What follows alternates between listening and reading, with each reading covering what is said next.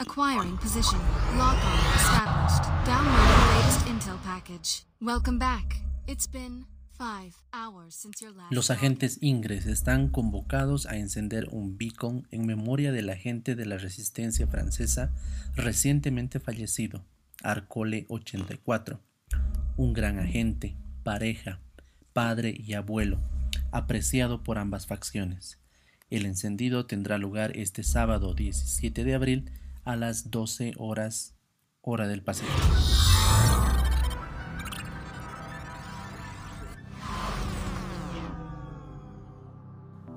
Este obituario eh, fue el detonante para una colaboración entre facciones rivales en La Paz, Bolivia. La primera operación Cross Faction del 2021 Originalmente yo había recibido este mensaje en un grupo de agentes latinoamericanos y la compartí con todos mis contactos. Pero fue un amigo de la facción iluminada quien me dio la idea de hacer una operación entre dos facciones, una supernova. En la jerga de Ingres, una supernova es un portal a donde llegan decenas y hasta centenas de enlaces. De modo que al final en el mapa aparece una estrella con muchos radios que pueden ocupar muchos barrios. Una explosión de enlaces que nace de un solo punto. Imagínate una estrella enorme que nace de la nada, tal como sucede con las supernovas. En este caso, teníamos la participación de dos facciones. Entonces tendríamos una estrella de dos colores, la mitad azul y la otra mitad verde un homenaje adecuado, según nosotros, para un agente fallecido apreciado por ambas facciones. Entonces, si, te das cuenta, debíamos encontrar dos portales juntos y que apunten a los puntos cardinales adecuados. Al mismo tiempo, teníamos que convocar a la mayor cantidad de agentes de ambas facciones, algunos que no se llevan tan bien que digamos, y coordinar los detalles de un evento presencial después de mucho tiempo. No se olviden que estamos en pandemia y ya hace más de un año que no hay eventos presenciales en Ingres en ninguna parte del mundo. Entonces teníamos solamente tres días para organizar este evento. Ojo, días laborales, días de pandemia, días en los que tuvimos que contactar a agentes, como les digo, de ambas facciones, escuchar preguntas, propuestas, algunas negativas, las rivalidades son normales en un juego donde normalmente dos facciones se enfrentan constantemente por el dominio de territorio. Es muy común escuchar que este es mi territorio y nadie lo toca o cosas así. Pero es un juego al fin, ¿no es cierto? Poco a poco empezábamos a recibir respuestas positivas de agentes de ambas facciones. Antiguos amigos me contactaban, nuevos agentes también se sumaban, Antiguos rivales me escribían y nuevos aliados se sumaban a esta operación. La ciudad de Nuestra Señora de la Paz es una región que no siempre le hace honor a su nombre, pues fue y es el escenario de muchas batallas y enfrentamientos desde su fundación. Existen y existieron rivalidades políticas, ideológicas, territoriales, que quedan en la memoria de sus habitantes. De hecho, el escudo de armas tiene inscrita esta frase. Los discordes en concordia, en paz y amor se juntaron, y pueblo de paz fundaron para perpetua memoria. Yo creo que esto resalta bien el espíritu aguerrido de sus habitantes desde su fundación, y que al final lograron convivir haciendo a un lado sus diferencias. Otra característica interesante de esta ciudad y que también eh, es más patente en los agentes de Ingres es su topografía imposible. A ver, les cuento. La ciudad está ubicada en un valle, el valle de Chuquiago, y por tanto, a través de tantos siglos, sus casas y callejones han crecido trepando sus laderas e incluso las montañas, al punto de que Ah, se ha llegado a afirmar que no existe ninguna calle plana en toda la ciudad, y pienso que es cierto.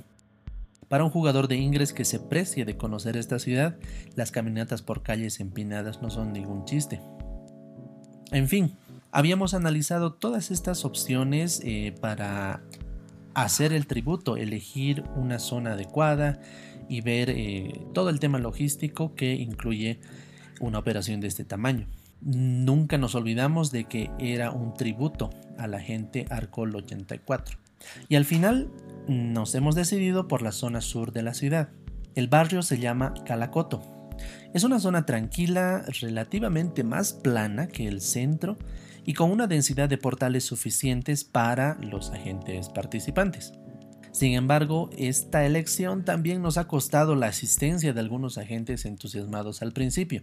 Obviamente, por lo general, la mayoría trabaja o vive en el centro de la ciudad o cerca, y trasladarse un viernes después de trabajar hasta una zona alejada como Calacoto no es tan viable como parecía al principio. Pero eso no significaba que ellos no nos iban a apoyar, sino que podían ayudar de otra manera. Por ejemplo, se necesitan personas que monitoreen la zona desde un mapa virtual, es decir, un equipo de inteligencia que tiene los ojos atentos a la pantalla de la computadora y guían a los agentes de campo durante la operación. Otro equipo monitorea la actividad de agentes que merodean la zona porque nunca se sabe que pueden ser una amenaza para la operación incluso sin quererlo. Por ejemplo, puede haber diferencias entre jugadores y que por alguna rivalidad ataquen la operación o simplemente por ignorar el objetivo. A, a ningún agente le pasaría desapercibido eh, decenas y decenas de enlaces del equipo enemigo y que al destruirlos me dan muchísimo puntaje. Ningún plan es perfecto. Entonces, llegó el viernes esperado.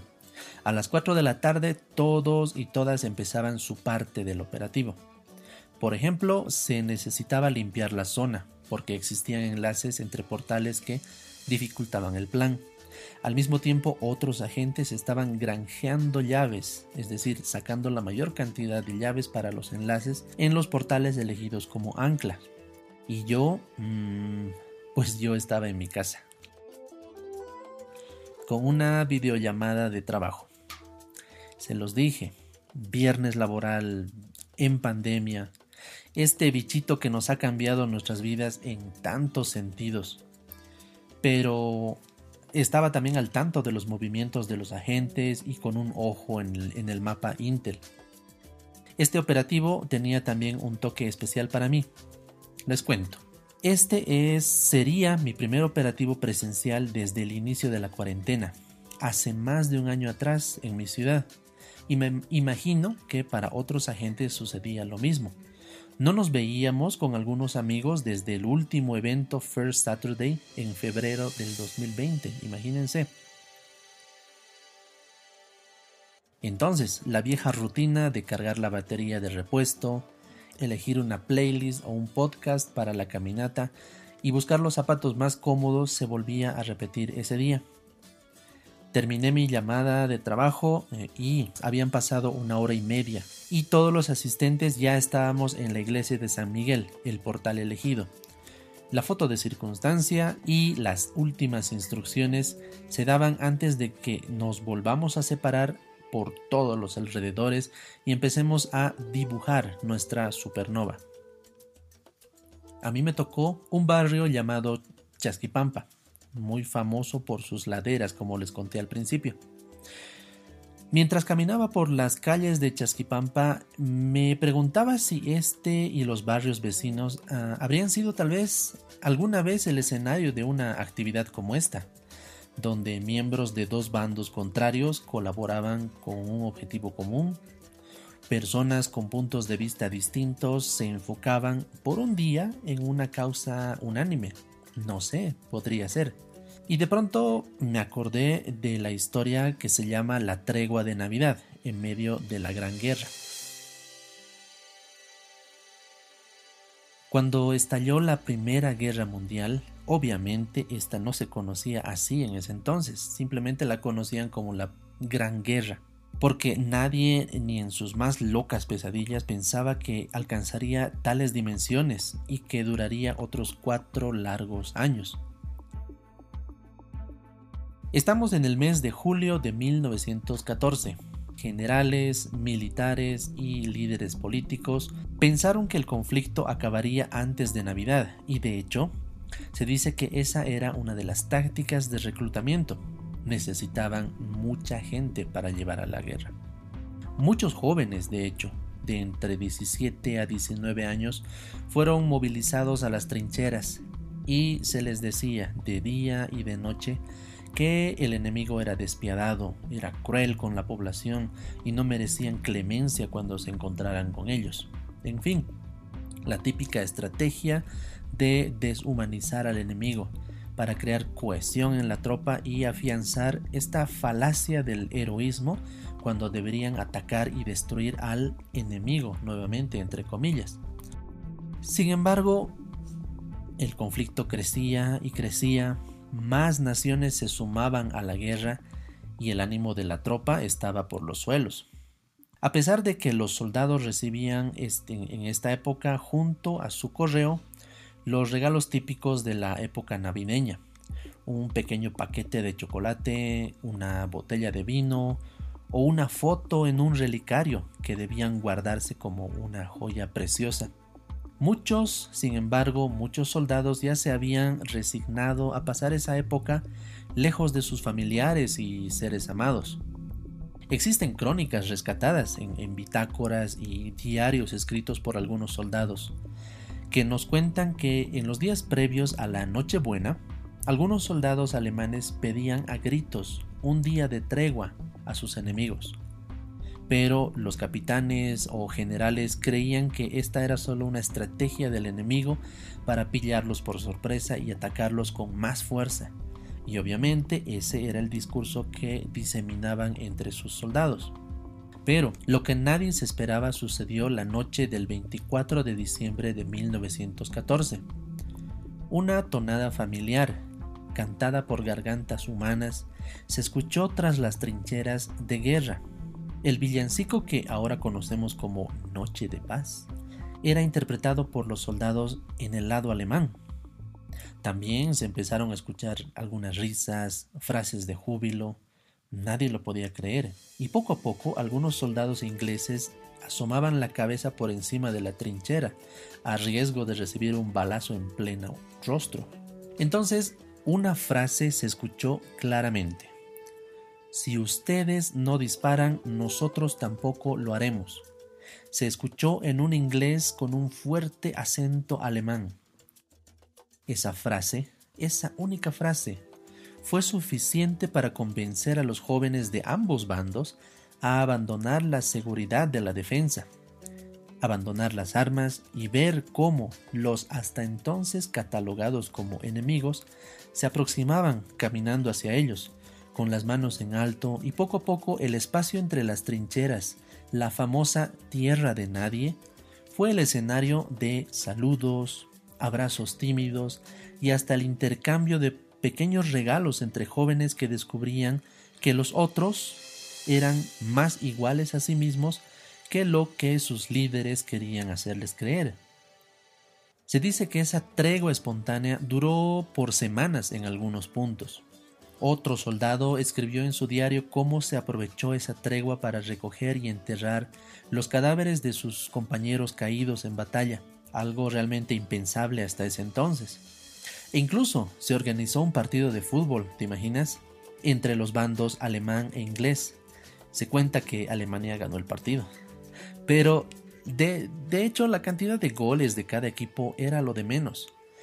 Lo que realmente importaba a los soldados de la tropa era la humanidad descubierta en sus rivales, esa humanidad devuelta con acciones comunes y desinteresadas, y que se hicieron incluso desobedeciendo órdenes superiores, porque de hecho algunos, eh, algunos generales insistían en realizar bombardeos injustificados, solo para volver a encender el odio suficiente para responder a la provocación. Si bien esa guerra duró hasta 1918, cuando finalmente los imperios ruso y alemán ofrecían su rendición. Este pequeño episodio sobrevivió en la memoria de sus participantes por encima de otros relatos eh, de crueldad y muerte. Y mientras yo pensaba en esto, también había avanzado en mi propio territorio, pero esta vez capturando portales, enviando enlaces y alimentando la supernova, mientras otros agentes de la resistencia y la facción iluminada hacían lo mismo.